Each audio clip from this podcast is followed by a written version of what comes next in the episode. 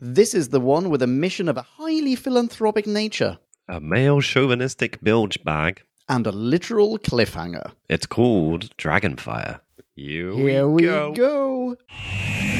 We're embarking on a voyage all through time and all through space. Counting Daleks, Thal Ood, and the Cybertronic race. Sontarans look like taters and Silurians all have wonky scales. And the Doctor has a TARDIS. We're reviewing all his tales. Who back when? Reviewing all of who there is. Who back when? Subscribe and rate on iTunes, please. Episode by episode, we're trudging down this temporal road. Come join us on this odyssey. What other choice could there be than Who back when? Who back when? What's up, podcast land, and welcome to a fantastic, undoubtedly legendary episode of Who Back When, a Doctor Who podcast. Or Doc Past. Very quickly catching up with the doc present. Yes, that is right. Oh, well, let's see here. Let's get the formalities out of the way, shall we? I am Leon, and I am delighted not only to be speaking in your general direction, podcast land, but to be sitting here talking to the man, the myth, the legend, Jim Cakes himself. Hello, Jim. It is I, Jim of Cakes.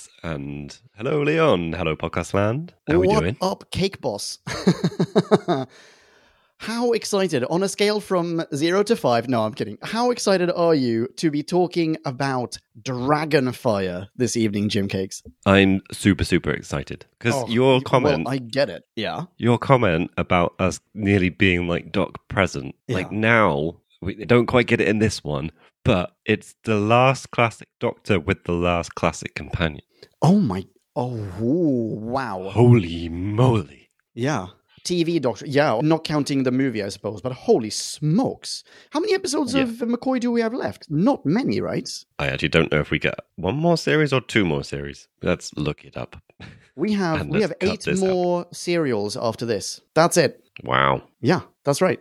We are incredibly close to the end. Anywho, Holy moly! yeah. And high level, how do you feel about Dragonfire? High level, I feel like I like it, and I'm not quite sure why. Yeah, well, I'm so glad to hear you say that because I think we're in the same boat. I found this immensely enjoyable. And I wonder if now that we've seen a few Sylvester McCoy era serials, I wonder if we've both gotten to a place where we get it. Yeah, This is this is its own thing. Yeah, maybe. I think I was also reeling from the last one, which, in my opinion, was a dumpster fire, and it wasn't that. So, yay! Still, there are massive chunks of this serial that make incredibly little sense. And I look forward to unearthing all of those bits and pieces with you this evening. Before we do that, how about we try to synopsize this serial in some sort of bite sized chunk of Who? Let's. Time for us to synopsize. Clarify and summarize So take a view and grab a brew and listen to this overview, this free for all. We like to call a bite-sized bite-sized chunk chunk of who. Bite-sized chunk of who? Oh, you lucky, lucky people. You're about to learn of the time when Doc and Mel bumped into Sabalom Glitz on a space trading colony. Well, it was more like a freezer warehouse with a cafe. The fact it has a cafe is strangely important because we bump into a waitress that thinks everything's totally ace and brill, and you may or may not be hitching a ride at the end of this serial. Oh, and when I said freezer warehouse before, I of course meant a place where a Mr. Freeze wannabe is storing tens of soldiers that he's bought, brainwashed, and turned into undead popsicles. Sabalom Glitz has just sold his entire crew to Mr. Freeze, in fact, and somehow in the process purloined a map to the treasure hidden deep beneath Ice World that, legend has it, is guarded by a dragon. Naturally, he was allowed to steal the map by this week's baddie because old Freezy McFreezeface really wants said treasure, and somehow getting Glitz, unaccompanied by a crew, to battle a dragon for it is, I'm sure you'll agree, the most straightforward way of getting one's frozen paws on it. Doc, Mel, and newcomer Ace join Glitz's fellowship, and thus adventure and hilarity ensue. B Scout over. You are welcome. Oh, aren't you just podcast land? Well, right. Jim Cakes. I have a bajillion questions for you, but I would like to start you off with a straightforward one. And that is how do you feel about the parting companion and the arriving companion? Ooh, starting small, yeah? okay, okay. So I have no like specific memories of Ace in Doctor Who. Like like I've said before, I literally ha- could only really remember this one thing from two serials ago, Paradise Towers. Yeah. But I know I watched this era of Doctor Who as a kid, and I know I loved Ace. Like I think I probably, as a kid, didn't understand what everything was. Sort of fancied her a bit, but also she was really Sure. kick ass and cool. Yeah. yeah. She's a little bit annoying in this actually, which I wasn't expecting, but I still liked it. I did still like it. I agree with you. I found her to be really quite annoying, but I think I understand the charm, and it seems very much of its time. It seems like an 80s companion, someone who is addicted to explosions and yeah. wields slang and is just kind of, yeah, badass. Exactly. Like just a really, a brave, brazen character. Yeah. Like right now, she feels like she's a teenager written by adults, and hopefully that's going to get dialed down a bit. I did see some trivia or something saying that does happen. Okay, Um, good. You know, jury's out maybe until that point. But yeah, not a bad intro, I think. No, I don't think Jumps so right either. into stuff. Yeah, yeah, yeah. We did talk really in depth about how she behaves in things and what she does and whatever. But it did you mentioned she's a teenager. It flummoxed me to find out how young she is. That she's meant to be 16 years old. Yeah. She's a kid. She's a kid who's been star lorded and somehow is out in space and thinks that's normal. Uh, yeah, yeah, like and uh, she's sixteen and now. Yeah. How long she? How long she been there? Are we told? I can't Well, remember actually if that comes up. Oh, yeah, I can't remember. I think she was a teenager when it happened. Oh no, maybe not. No, she because she was kicked out of school, so she will have been in school on Earth, and then she's star lorded by virtue of some sort of time tornado, whisking her up and throwing her into space. And one assumes time if it's a time tornado. Yeah. yeah. Anyway, and her name is Dorothy, so there's the whole, you know, Yes. this ain't Kansas anymore situation. Definitely. Exactly. Yeah. Yeah. What what about Mel then? So we've had Mel for a while. This is Mel's farewell. yeah. I think it's a pretty decent farewell. It was it was quite a nice farewell. Like it- the actual farewell bit of it was present for a start, which is not always the case with a companion exit. Yeah.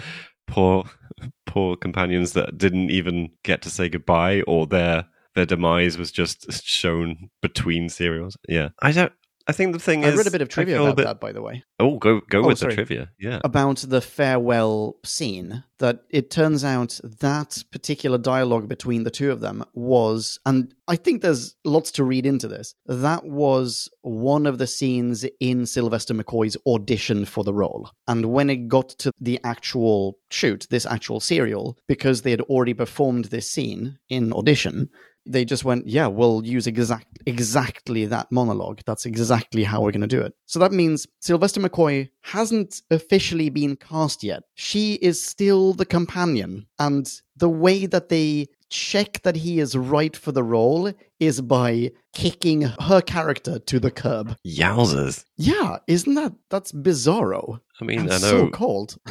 Yeah, some some industries like TV, film, music, they're often talked about as being a bit cutthroat. But Jesus, yeah, I guess. Yeah, I no mean, if- wonder she wanted out. well, maybe she's already said at this point. Bonnie Langford has said, "I'm off," and because there was a, a bit of trivia with one of the other serials I read where it was uncertain when she was leaving. It sounded like she was Oh yeah, going to be right. leaving earlier, and the fact she's here now was a bit of a, a surprise.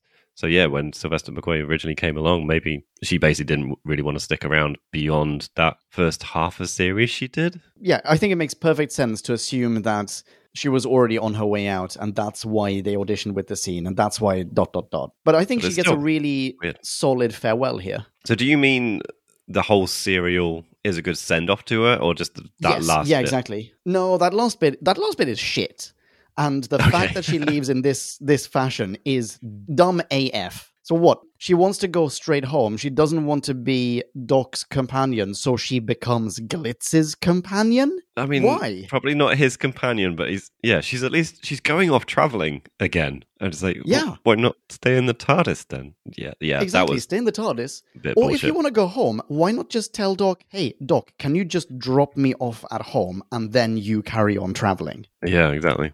And really, just to like, chuck a fistful of sand in her eyes as well, Doc tells Ace, "Hey, do you want to go to Earth? Let's go to Earth. We'll take the scenic route, but we'll also go to Earth, that place that Yeah. she's not going to struggle to go to with a fucking dingbat like Sabalom Glitz. It's amazing." And by amazing, I mean incredibly stupid.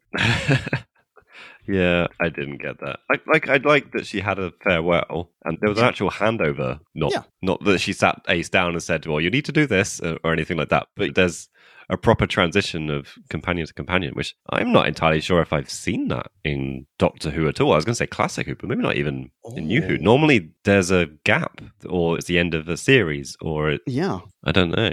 Oh my god, that's such a good point. I do feel like we get something along these lines somewhere, but I can't remember if it's new Who or classic. Possibly does happen. us. Yeah, yeah. I- I'm sure it, this can't be in isolation, but you definitely don't get it very often. It's not normally the way No, this is done, not. and I kind of Yeah, yeah. kind of like it. that There's an overlap. I agree. I agree. There's Yeah. almost there's almost something like appeasing the madman who is Doc. It's like, yeah, I'm aware that you need an acolyte slash a human slave, so I'm gonna just Yeah. like fill the void that I'm leaving behind with another human. Now go, leave me alone. Yeah, there, there's something something slightly weird about it, but I agree. I like it. I like it a lot. It's like yeah, like the TARDIS is a house share, and you can't leave until you found someone else who's going to take your room. Yes, exactly. Because otherwise, Doc is going to charge you rent. yeah. just while we are on this point, I did just query our old transcript buddy and Oh, yeah. searched for Mel and Ace. And interestingly, they had the exact same number of dialogue lines. Oh, very interesting. each. Yeah. 120. Nice. How many does Sabalom Glitz get? 106. Oh, yeah. He's the third companion. Yeah. yeah, very good. Oh my god, I still haven't added Sablon Glitz, I think, as a, to the Vindex. I'll do that. Let's talk about Sablon Glitz. Sablon Glitz is in this. Massive Yeah. surprise. And it turns out he was not meant to be in it. Did you see this? There's a bit of trivia associated Oh, with it as well. So No, when they when they that. first wrote this uh, script, who wrote this by the way? I didn't make a note of that. It's Ian it Briggs. Ian Briggs. So when Ian Briggs first wrote this, the guest lead was a character called Razorback. And JNT basically thought, oh, this dude is almost exactly like Glitz. So he turned him into Glitz. No, nice. Yeah, I quite like it. He's not as good as he was before, I think, but he is No. still thoroughly entertaining. He is very entertaining. I enjoyed his. I think it only happened like twice towards the start, where he would say some some kind of very convoluted phraseology, and someone Yeah. someone would say, "Explain yourself," and then he would just explain the words that he's he's used, not actually what he's doing there, sort of thing. That's right, Um, yeah. Did you write down the examples? Because that's terribly explained. It was way more exciting than that podcast land. It was really fun. No, I don't think I made a note of one. Yeah, so he said, for example, fact is, I'm on a mission of a highly philanthropic nature. Mel says, What's that? Glitz, it means it's beneficial to mankind. That's oh, that's right. Bloody hell! It's one of the intro lines. It's the very Yeah, first yeah. line. no, you're so right. Yeah, I did quite enjoy Yeah. that. I did also enjoy just how he is really witty and really incredibly oblivious to what's going on, which is the hilarious combination of things. He's also a massive dick. He sells his entire crew, yes. and on top Well, of that, they he were has gonna what, like six or him. se- Yes, that's true. Yeah, So Because he's a massive had- dick, but yeah. that, exactly, yeah. One feeds into the other. And on top of that, he had what, like six or seven crew members whom he sells for a bargain. And then later on, when he is faced with one of them who's been turned into a popsicle zombie, he still has to think about, like, hmm, I feel like I recognize you. It's like, yeah, you're one of Yeah. six or seven people you just sold. How, why do you have to think about this? yeah. Yeah, Glitz that was amazing. quite quite special. Especially Yeah. like because the guy is right in front of him, and he's he's quite a big guy as well. It's like he Yeah. looks like the kind of guy you remember, you know. Yeah, exactly. yeah, that was that was nicely played. I totally agree. And then yeah, turning the trope on its head, where some kind of loving memory or something is going to break your hypnosis, and no, it's anger, and the guy is just so angry that Glitz has been such a bastard to him.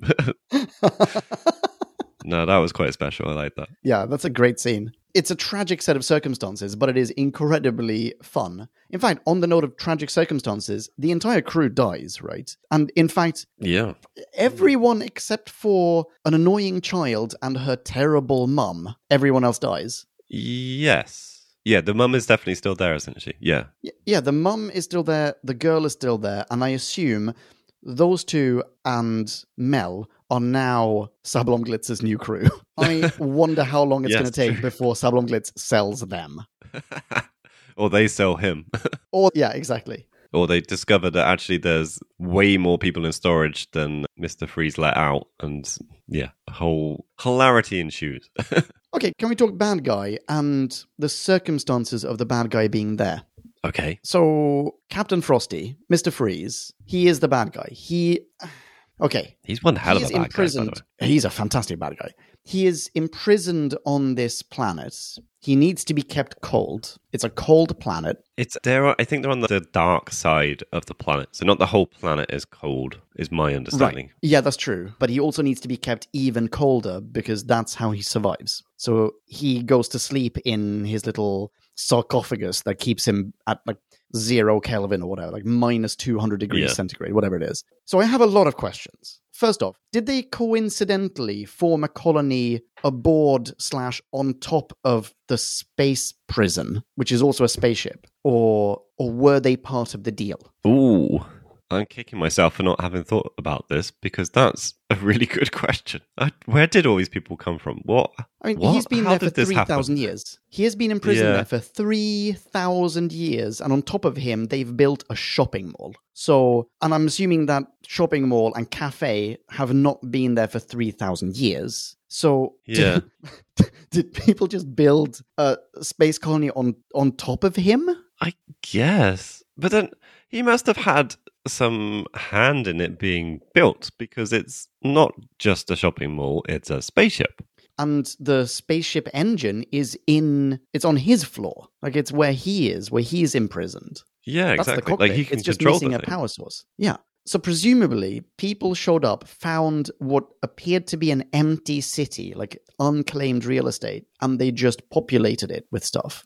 Yeah, I'm not quite sure about this. I feel like there are a few blank pages in the backstory for this this serial, and someone forgot to fill them in. Qu- question two: If okay, he needs to be kept cold. He need he is inside a freezer. That freezer is kept super duper cold. Why does that freezer need to be on an ice cold planet? This planet is called Ice World. yeah, I don't know. Maybe so that they can have their refrigerators running all the time and they don't overheat. Because okay. if it was a warm all planet, right. maybe they'd get too hot. I don't know. It would require more energy. Yeah, that's that yeah. is fair. Okay, it's called Ice World. The people. He is the only person who needs to be kept super cold. Why is yeah. anyone else there? I don't know. Like I contributed the bit to the B scale where it talks about it being a space trading colony, which I now 100% from the transcript because I couldn't quite remember the setup. And yeah, Ice World is being described as this space trading colony, and that's the bit that they're living in. It's not the planet, even though the name is Ice World. Like yeah. that's the name of this little colony bit. oh, I see. So I, am not even sure what the planet's called. I don't know. ah, Svartos okay. is the name of the planet. Yeah, and so I don't know. I have no idea why these people are here, but it being a trading colony suggests is there something here that they're trading, or is it just a good position in the galaxy for people to come and go from? I mean, this yeah. bustling cafe and then nothing else is a very weird setup as well. Like, what, what, what is this annoying three year old kid and her really terrible mum? What are they there to trade? like, yeah. they, they seem like tourists. Maybe she, maybe she's selling her daughter into slavery. Who knows? oh god. Oh god. Yeah that is possible. She doesn't seem to care particularly much about her daughter. But okay sorry. I'm going to ask one more question about this. Do the colonists are they aware of mr frosty and his you know team? Do they coexist so to speak? this seems to be the next question that was bubbling in my mind: is how is he running the show? Like, how does he have all of these lackeys which can wander into the cafe and Yeah. Walk straight like up to. Glitz? Yeah, they look like the police. They look well. They look like military more than Oh, police, true, yeah. perhaps. But no one questions it. This cafe is owned by someone. You know, there are staff there. No one turns around and goes, "What the fuck? Why? Why are the police guys here? Or who are these guys that look like they've walked out of a black and white military production?" yeah exactly I don't know. Brain brain freeze there. Ironically, th- there's some kind of authority, right? So there, there's the scene where I can't. I made a note of the line. It was hilarious on the tannoy. There's an ice jam, says someone on the on the tannoy. Can someone please tell the emergency services to pop along? And the the emergency services who do pop along are two people in those white uniforms. Yeah, they are dressed exactly course. like his lackeys. So I wonder. Has he dispatched them? Like, is he in charge of this entire colony? Or are those people in white uniforms, are they in charge and he's just taken and hypnotized some of them with his weird hypnosis coin? Okay, so there seem to be two things he's doing, and I don't know where hypnosis comes to it. Maybe this is a topic to stay with a, a little bit, but yeah, happily. because you've got the the guard people, Yeah. where we have two main people that we meet and a few lackeys that pop up here and there. Yeah. and they're fully in control. They're just like henchmen. They're obviously enacting the orders that they're given, but Mhm. they're in in control of what they're doing. Whereas the people that then get popped into ice seem to get totally brainwashed and turn into zombies, basically. Yes, exactly. And- they're putting they're put in a deep freeze, which somehow kills all of their memories. Doc says something Yeah. to that effect because that's why it's remarkable that the frozen crewman remembers Glitz because technically he should have forgotten everything, and that's just part of that kind of cryogenic freezing process. So if he was around awake long enough, would he get his memories back, or is it just the so. freezing process has destroyed it? So basically, Oh, the yeah, I guard people never got frozen, but all these people got paid to be there. Either someone took the money on their behalf, or they got the money and they were they were Yeah. volunteered. Is what we see at the start. It's like they were they were paid to be there, but they didn't really agree to it, sort of thing. But Are then, we talking about uh, what are they called? Belash and Well, uh, that's all the what's his name? soldier people. Mercury.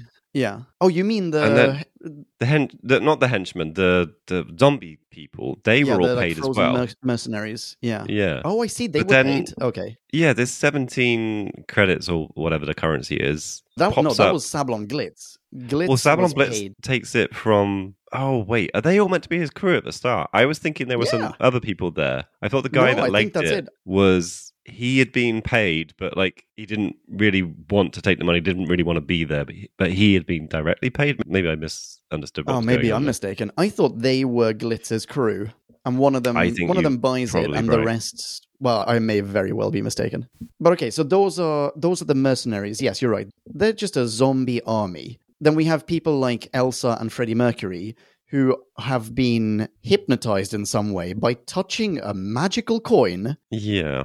Well, Hey, if you touch my hypnosis doubloon, then you now have no more free will. Explain. Oh, you're not going to explain? Elsa- Fine. I mean, Elsa's thing. This Yeah. what, what's her real name? Just so we Belash, don't confuse everyone. Belash.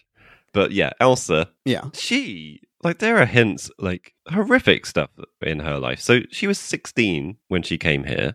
She Yeah. got this hypnosis thing or whatever, and then this th- is imprinted onto her hand. That's what she shows Doc and Glitz at one point. Yeah. And then she says she tried to get rid of it by cutting off her hand. Oh shit! I missed that. Holy smokes! I'm sure she, I'm sure she said that, and I think maybe you even see like a line around her wrist of where her hand's been sewn back on. Oh god, know. I, totally let me just that. let me just check. I'm not being insane about this. No, no, no, no, no. I'm sure you're right. Oh no, I think she just says I ought to cut my hand off for doing it. Oh, okay, I Oh, really see. felt like because she was because she was holding her hand up. I thought I saw something. It was just like, wait, is she saying she cut it off and then it like Oh, magically healed itself or something? I don't know. okay, it- it's it- not as severe as I thought it was. it's still pretty severe. She's been held there against her will, and it started when she was 16 years old. So, yeah, and, and now she's, I mean, she's a grown up. she's spent her entire adult life in the employ, quote unquote, of Captain Frosty. She doesn't even like being cold, but she's she's basically like Mister Freeze's henchman in Batman and Robin, where she's like she's just forced to be around uh, Yeah. freezer boxes, and she's just a regular human potentially. Who knows? But th- there's a um, actually I want to ask you about that as well. But there's another horrible thing about her backstory, and that is that at one point, possibly the first time that we see her speaking with Captain Frosty, Frosty says, "You're you don't think you can take advantage of me just because of those feelings I used to harbor for you, or some something oh like God, that. He- yeah. he insinuates that he like there used to be some sort of romance at the very least from his side he used to care about her in some Yeah. pseudo romantic sense so he's a horrible despotic bad guy who hypnotizes a 16 year old girl to lose her freedom and free will and then he starts romancing her fucking dark Ve- Very true. Yeah Oof. yeah oof I mean, indeed Presumably they he tries to do didn't have. Yes, yes, he does. Presumably they didn't have any kind of physical relationship because otherwise she would be a popsicle. But that's not making it any better. Yeah, let's not even go down that road. The- No, the- no, no. But you're right. That that does make sense. Yeah. What? I mean, now I am considering the logistics of it. I don't want to be, but I am. But yeah, anyway, yeah, let's not talk about it.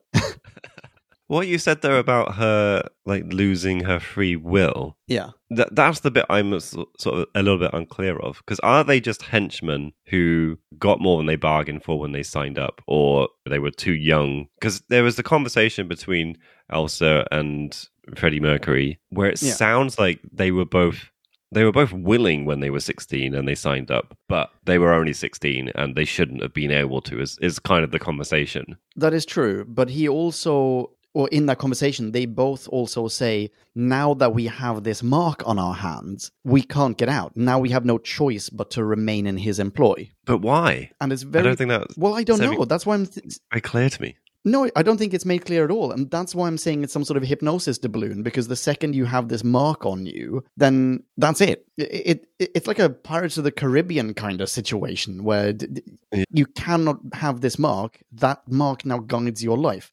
And the, the weird thing is in the scene with Ace, where, yeah, she's about to make the choice to touch this doubloon, but it seems very much like she's under some sort of hypnotic suggestion. There's some sort of Yeah, influence definitely. being wielded by Captain Frosty. And it's only when Mel distracts her that she goes, Oh, no, I'm not going to do this. But otherwise, she would have. And it's very possible that 16 year old Elsa and maybe 16 year old or older or younger, who knows, Freddie Mercury, also were hypnotized, quote unquote, into touching the hypnosis balloon. And then, then that isn't a free choice. No, no, that's that's very true.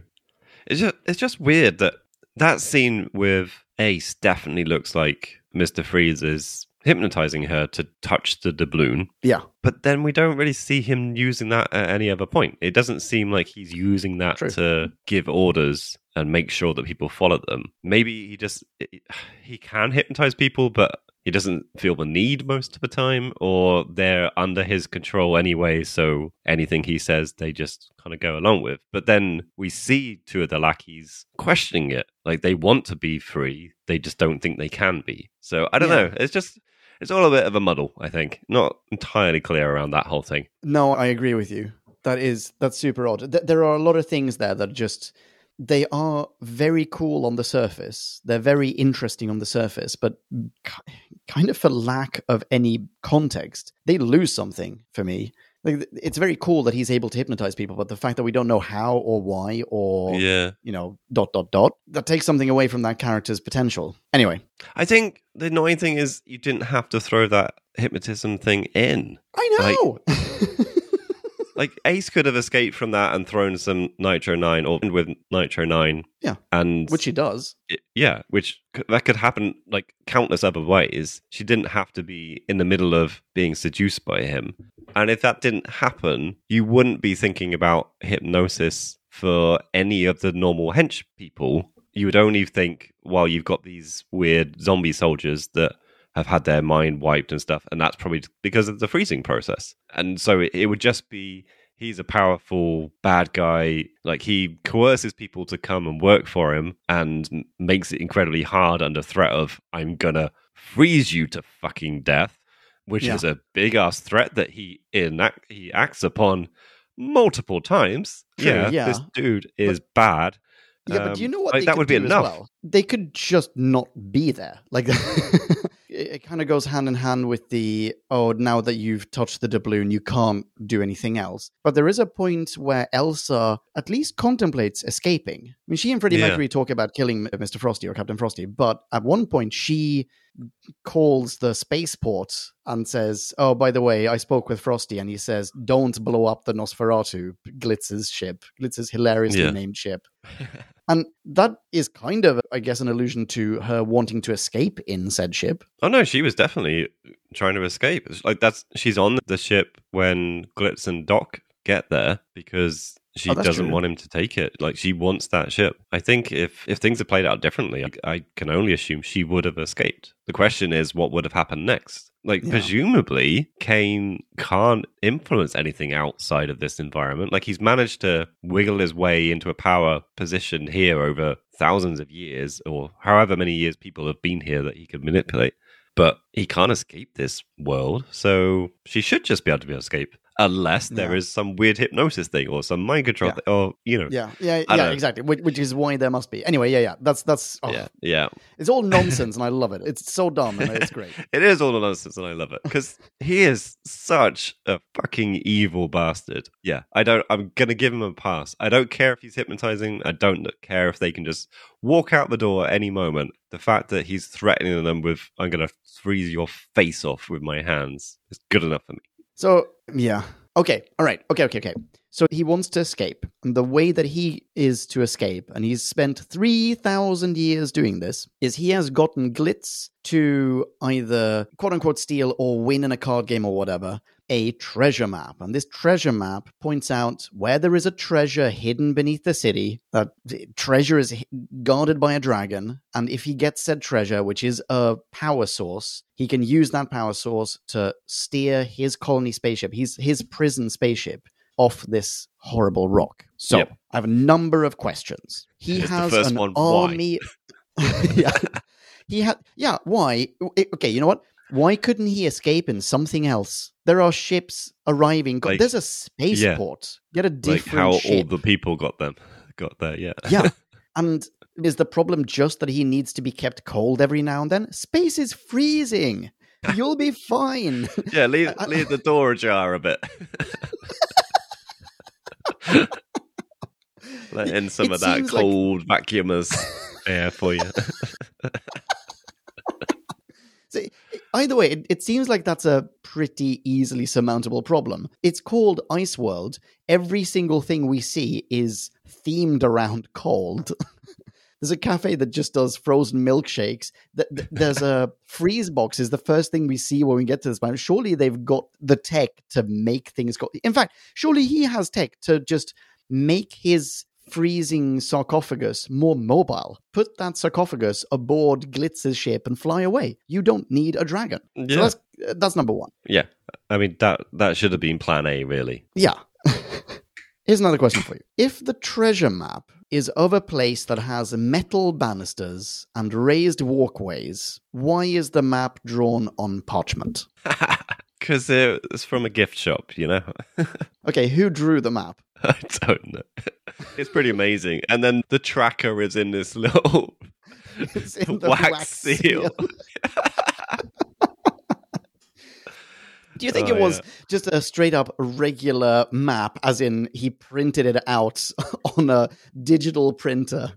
And it's just a, like some sort of X ray scan of the planet. And then one of his lackeys goes, No, no, no, no. Sabalom Glitz, you don't understand. Sabalom Glitz is an idiot. If he sees something that we printed out, he's not going to believe it's a treasure map. We need to make it look like a freaking pirate map from, you know, Treasure Island. It needs to be drawn on parchment. So you get this. You deal you deal with doubloons all the time. yeah, it's a weird prop. All it can do is just make me think, not for the first time, not probably for the twentieth time, of how often in the classic Who in particular there must have been a moment where someone just went, ah, fuck it, I'm not going to question this one. Whoever's in charge has said, yes, make make the map look really old in this futuristic ice world. Yes, Yeah. Whatever that. you say, JNT. Or maybe they just send off something to the prop department at the Beeb. They just go, "Can we have a treasure map, please?" And the person making this prop doesn't know it's for a sci-fi show. They don't know where it's set.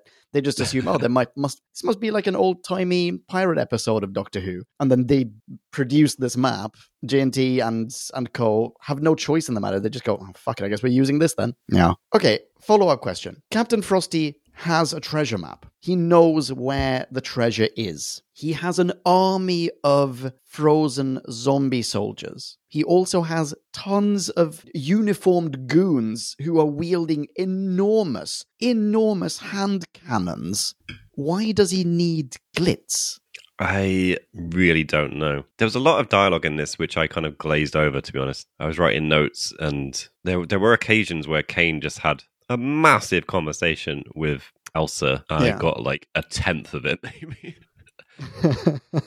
they probably did try and hand wave some explanation of why glitz was important for finding it, but I didn't pick it up at all. I suspect that what they're thinking is takes a pirate to catch a pirate kind of situation. They need someone with Glitz's cunning to get to the treasure. But if it's a treasure map and the treasure in this case is inside a thing that walks around, then that's not going to be a there's not going to be an X marks the spot. There's going to be a go downstairs sooner or later the treasure will come and try to kill you. And we don't get that. I don't know, there's something missing from that equation as well. Yeah. No, it's very unclear. Like, it's clear why Mr. Freeze can't go down there because it sounds like he wouldn't survive, or if the dragon lasered him, like, or lasered near him, even, like, he's It would that's too hot susceptible to heat. Yeah. Yeah. But he does have a load of henchmen at his beck and call. Yeah, to just exactly. like, and they go down there. They they are there. They kill the You're dragon in the end. Like Wait, you're right. Wait, They- what? uh, How did this not they're like me? One so room right. over. Like as Yeah. far as Doc and Glitz get, they are one room back, and it's Yeah. just down a corridor or something like How that. How dumb is this guy? He he must be hitting his head against the wall, going, "I waited three thousand years to send two dudes I could have gotten to send there any time to go there and just get it." Yeah, I don't That's- know what the hell was. Oh, that's really actually that's quite frustrating. I really like the dragon though. I think I like it. Yeah. I know for a fact whoever planned this dragon and wrote some of this script, or or both, Yeah. watched Aliens or Aliens. Yes, definitely. Yeah, the dragon is just the xenomorph in my notes as well. And in the trivia, Yeah. it says they were literally inspired by the look of the xenomorph in Alien. I mean, there's inspired, and then there's trying to make a cheap knockoff. Yeah, really che- emphasis on the cheap. Actually, then we get also that- emphasis on the off. yes. but then we get that moment where I think it is Elsa. No, no, no. It's two random hench, hench people that we get a brief scene with. She gets to do the whole, oh, you don't even know what you're fighting here. You've never seen it. You never heard of it, man. You can't go with that gun. You need this big fuck off gun. Which is quite yeah, nice. But then yeah, it's pretty great. Then they're wandering around and he's got a little scanner thing and it's like it's in front of us it's behind us it's all around us like that's straight up aliens as well Yeah, that is massively aliens. it's all right. and then it turns out this little girl oh. we haven't paused where i've had Which you also get in Aliens, by a the way. question Newt. oh what's that the cat Oh, am I getting the names wrong? You know, in Aliens, there's I, a little girl. I don't know. just- I'm quoting aliens to Billio, and I don't actually know them very well at all. Oh, okay. Oh my god, dude, watch Aliens. It's so I mean, watch Alien and Aliens. They're they're both really good. And watch Alien 3 as well, because it's got Paul McGann in it. So, so that's pretty rad. nice. And watch Alien 4 as well, because it was made by Jean Pierre Jeunet and it's pretty fantastic. It's got Ron Perlman, he's great. Always good value. And watch Alien 4. I think no, I I've don't think so. I think I have seen the fourth one. Is that where they swim underwater a bit? Yes. Yes, that's right. Yeah. That's pretty great. I remember it being. I really enjoyed that. What was I going to say? Yeah, in Aliens, there is a little girl who is Ah, the okay. only survivor of this colony that's been ravaged by the xenomorphs. And so when the soldiers and Ripley show up on this planet, they find they find this girl. And I think there's a similar situation where they're like, "Oh, w- what's this on the scanner? Is that an alien?" And they walk up to it with a gun, open a door, and it's just this little girl. So it's incredibly Ah, right. similar. Rip off Central is what we're saying then. Yeah. but it works. it really works. Yeah. It was kind of nice. Yeah. Yeah. yeah, we haven't had a pause point where I've uh, naturally been able to kind of ping back at you. But I did Oh, want to ask you about. She's come up a couple of times now, but just like how much did you hate that little girl? Come on. Oh, I loathed her. I mean, was, was vomit coming up every time she appeared on the screen? Was it that I'm bad? still, I'm still goggling vom over here. Problem is, this is an era of television where CGI is not yet advanced enough that they could replace that that girl with CGI, and that CGI No. thing would also No. be annoying. What they should It have would. done is they should have had, you know, that scene where Doc is leaving the cafe and apparently improvised. He tries to pet some sort of space dog, and the space dog snaps at him. Okay, yeah, yeah. they should have used a space dog. Screw having some sort of child in this thing because the child doesn't But she doesn't really do doesn't anything need of to be here. No, there are so many scenes where because she's left behind and she's just wandering around. She puts her teddy in the freeze thing. She's drinking a Yeah. milkshake from the cafe. It's just Yeah. these are just solitary scenes we get. Just, ah. Yeah, she's underneath the table when everyone in the cafe gets massacred by zombies. She survives, gets up, not traumatized at all, saunters out of there, surrounded by corpses. yeah. Do do do do do. I'm just a child. Yeah. You know what? no, Actually, this It's just struck me. I have a feeling she isn't surrounded by corpses. I have a feeling these are the, tidiest zombie killers ever. they murder everyone and then carry them out. yeah. I think Maybe right, they actually. felt Yeah, like right. it would be too what's disturbing a scene to have a little kid drinking a milkshake surrounded by a load of dead bodies. I don't know what you're talking about. That seems perfectly acceptable to me. Yeah, you're right. I think that's exactly what they did. But uh, and and not but and I completely agree with you. That kid should not have been in the picture. If they had replaced this kid with a space cat or a space dog, then you can still have the sort of save the cat moment of the dragon demonstrating value by carrying said space cat or whatever to safety. It also makes more sense that a cat or a dog is, is running around them and they don't know what they're tracking, the two soldiers. yeah, yeah. No, true. And hey, more more dogs than cats in Doctor Who. I'm, I'm definitely on board. Absolutely. Yeah. Wasn't there a I can't remember what this was, but I feel like there was a serial where they had a literal dog, an actual dog, and they had just placed a fake plastic horn on its head. Oh, I don't recall that I one. feel like this- No, I must be before. I started. Uh, Maybe I'm maybe I'm thinking of a different show altogether. I don't know, but uh, do that way better. yeah, we were talking about the dragon, by the way. Oh yeah, the dragon. So the dragon is a robot, which is great. Is the dragon a robot? Because this is what I was struggling to understand. So Ah. it's a robot, straight up. Well, I assume so. Assume it's. mean, I kind like- of- it's a guard robot. Yeah, I kind of assumed that as well when his head opened up and there was a crystal inside it. But Yeah, it was the way they keep talking about it is like it's alive, a creature. I don't know. Well, maybe it's powered by an AI. Maybe it's sentient and self-aware. Semi organic vertebrate with a highly developed cerebral cortex is what Doc says at one point, actually. Oh right. Okay. So, So, I guess we're saying, yeah, like what would be the correct semi-organic. So yeah, it's some sort of cyber. Yeah, exactly. It's a cybernetic organism capable of opening its brain. Yeah, I think that makes sense. I think that's perfectly perfectly reasonable. Okay, I think that. But similarly, yeah, that I don't know why it's there. Explains Well, the- Is it No. there just to taunt Captain Frosty? Well, apparently it's the jailer, and I don't understand Well, that. He doesn't need a jailer. He never meets No. this dragon. No, like this this dragon should be in a spaceship keeping an eye on the planet. That's Yeah, what this dragon or- should be doing. Yeah, exactly. Or how about Captain Frosty is not on a spaceship? How about Captain Frosty is just placed in a cell on this rock, Yeah. and there is Or no just in the rock. in a Or in cave in the the, rock. rock. There you go. You're on your own. Done. Exactly. This is it now. Like, why has he been given the facility to survive, and the only thing that he can escape? Well, the, sorry, the only thing keeping him from escaping is this dragon. But if he were to get the dragon, he could escape. So why not just not have a dragon? Yeah, I don't know. The dragon would be a way better jailer if the dragon self destructed. yeah. I mean, I guess most jailers do have a key on them, at, at least in tropey TV and film land. Yeah. But it is weird. It's like, because I was never convinced. Yeah, it makes no sense. one way or another whether it was intentional that the dragon fire sorry the dragon Dragonfire is no, the Dragonfire is the thing in its head. Is that right? I don't Yeah, know. it's what they call the energy inside this. I guess it's a battery, isn't it? And Dragonfire Yeah. is what they call that the electrical or whatever, whatever the current that's stored in it. Yeah. So yeah, is it intentional that the power source that is powering this dragon creature can power a spaceship, or is it a weird coincidence and Mister Freeze worked out that he could take advantage of that if only he could get access to the dragon? This is a very good question.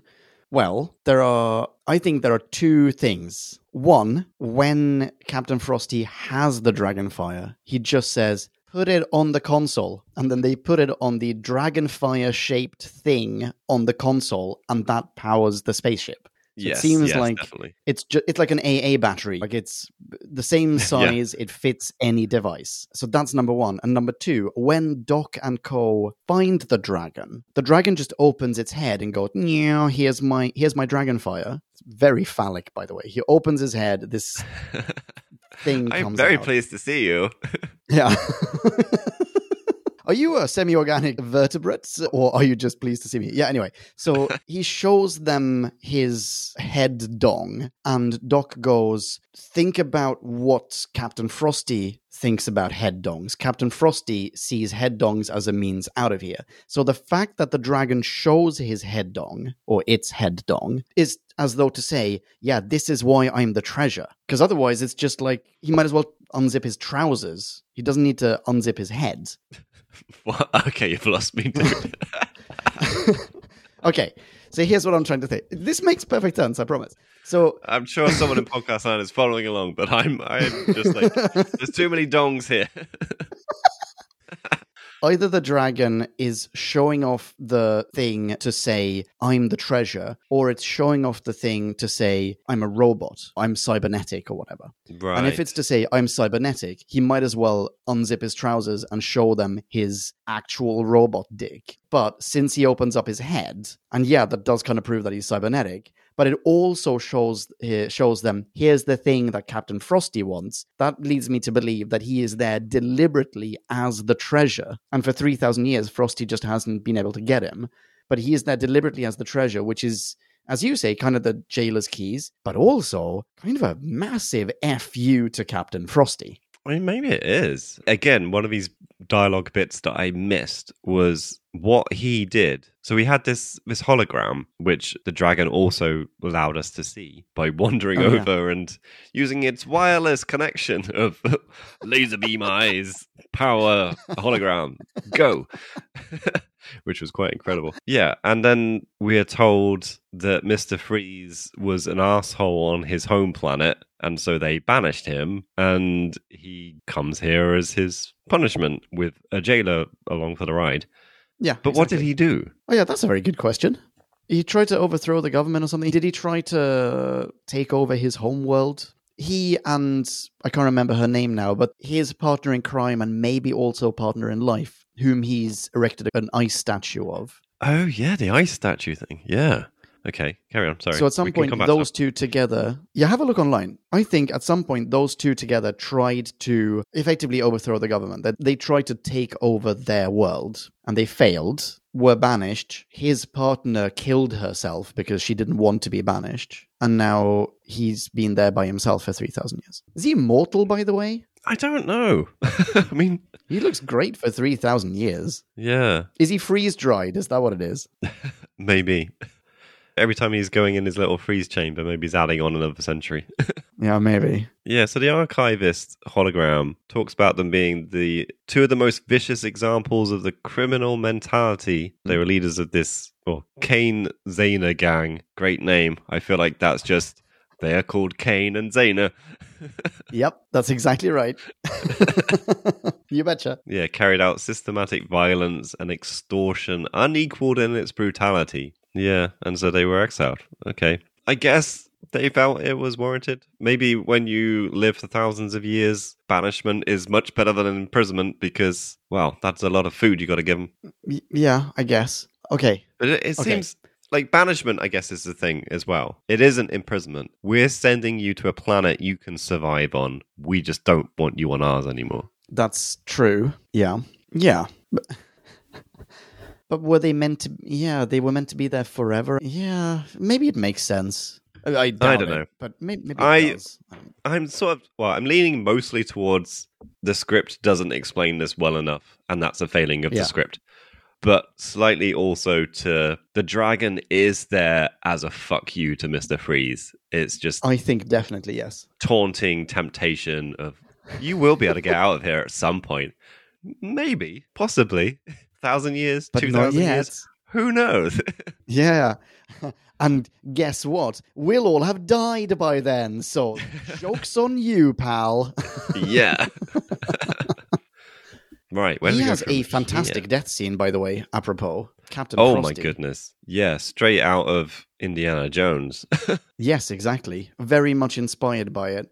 I'm not 100% sure, but I think possibly I have seen that prop. Oh, what you've seen it in real life? You mean? I wonder if I've made up this memory or if it's in the Doctor Who museum in London. I think I probably have made up this this uh, memory. Or maybe it's one of them actually. It looks like there are multiple props of this head. Well, I've actually read some trivia about this bit. Oh, let's hear it. And So, first of all, the effect to do this was like melting it and then speeding it up. So, I don't know what would be left of the prop. I guess you stop melting it at some point and then it's just a melted face.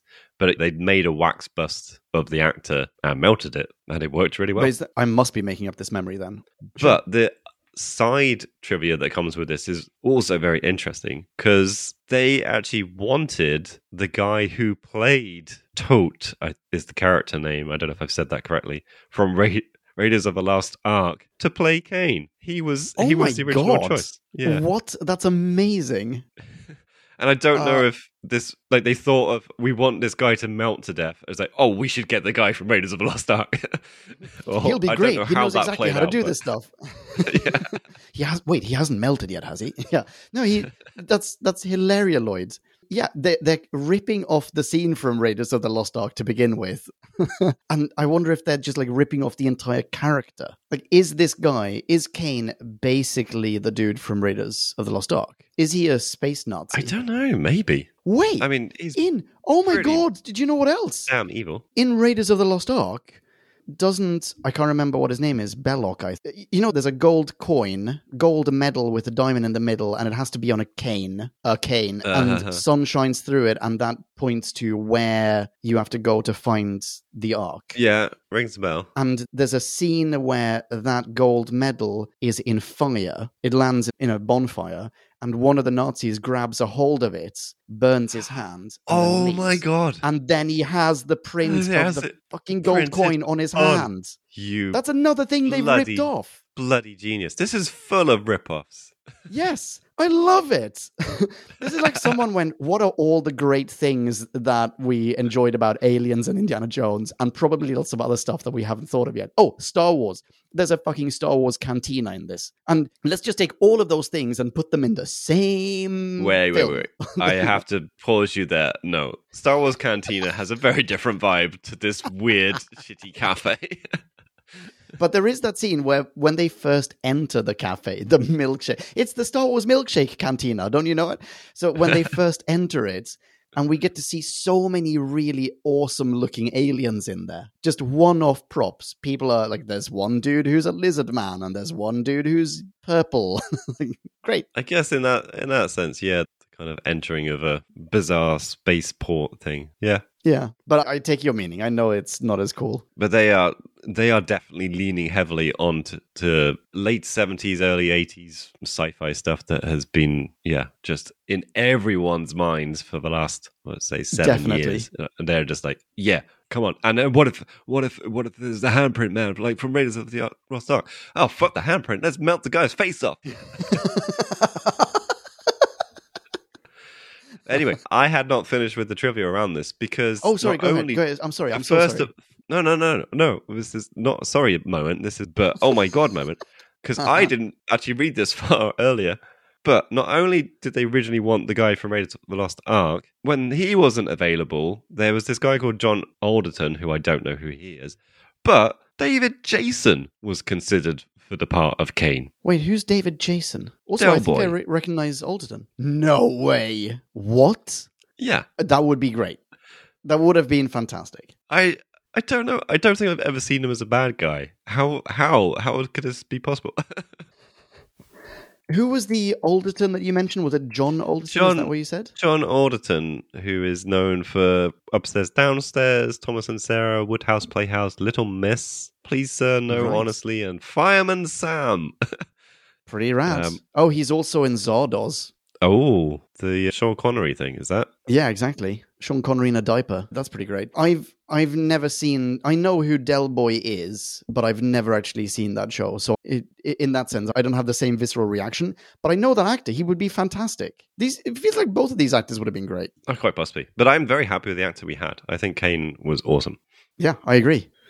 So, how do you feel about Kane committing suicide, though? Setting aside, we've discussed how he dies, but like why he dies. Oh, okay. Yeah, I just have a question around this. So you've gone Yeah. straight for he committed suicide. That's that's what you think oh, happened. Oh, does he not? I was sure he did. I just was a little confused what was happening. It didn't seem like he was like willingly. I don't know because basically my question was why does he open the blind? Is it just hubris? Is it denial? Because at this moment, wait, what is the setup? the, I think They've he, gone he's to- waited three thousand years. they've to gone to where his home planet should be, and it's just there's a supernova outside. Oh, I don't know if they've gone there, but they are they're out anyway. They're like they're in space. I don't think that they've gotten there yet. But he mentions the name of, or he sorry, he has already mentioned the name of the place. And Doc then goes, "Ah, I knew that I recognized it. Whatever. The place that you're talking about hasn't existed for a thousand years. Your sun went supernova. They all died, and." I'm assuming because he he practically has a broken heart. It's in, in part it's his home is no more, and in part it's I've waited three thousand years to exact my revenge, and now I can't. Like the people I Yeah. wanted to to torture and enslave or kill or whatever, they're already gone. They've been gone for a thousand years. There's no like revenge was the only thing driving him, and now that he can't experience it, he doesn't want to live live anymore. And I think he just opens the blinds and stares into the sun, and because he can't handle, he can't stand the heat. Should should have gotten out of that kitchen. But anyway, so he's he can't stand heat, and he's staring straight at the sun with no filter. Which like, why do you have a window there? That why do your windows not have filters? Why do you have a window in the first place if you were underground? Like what? What are all of? I don't understand any of it. But Well, and also, why does why does the computer say danger, unfiltered sunlight, and still open up the blind? Yeah. why is this a feature? Yeah. and why does it then close automatically? Because Doc doesn't press Oh, a button. No, true. It's, it's just open long enough to melt not Yeah. the Nazi from Raiders, Like, and then this is closes again. this is only three part. This is only a three part serial. Yeah, so And much yet happens that- in them. The ending is so rushed, though. Yeah, like- that's, yeah, that is true. Like the fact we're like you seem quite clear on on Kane's thoughts at this point. I definitely was not. I'm mostly convinced by what you've said, but well, through my watching of it, I was left thinking maybe he's just in denial at this point because there's a whole conversation with him and Doc. Doc's telling him his planet has been destroyed. You know, your sun went supernova, yeah. and then he opens the blind. Like it's almost just like I need to see this for myself, sort of thing. There's not there's not enough of a moment where he's just like fuck, like the weight of everything doesn't hit him. He just like, oh, okay, then open blind. You know, it's just so abrupt. And then Yeah, like it's just making me making me giggle so much that the next thing, if you look at the transcript, the next thing is just like back to Ice World. Glitz on the intercom saying, Good afternoon, shoppers. I mean, the fuck? Also, the which guy just shoppers? melted.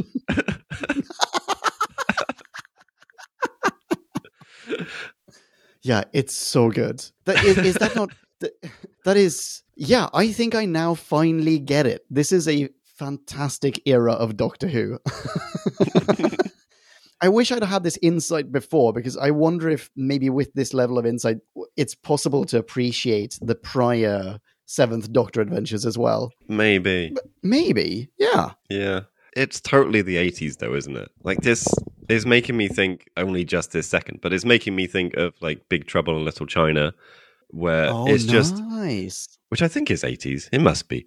And it's just, Must be late eighties, yeah. oh, maybe it's 90s. Ah, fuck. I'm going to have to check this.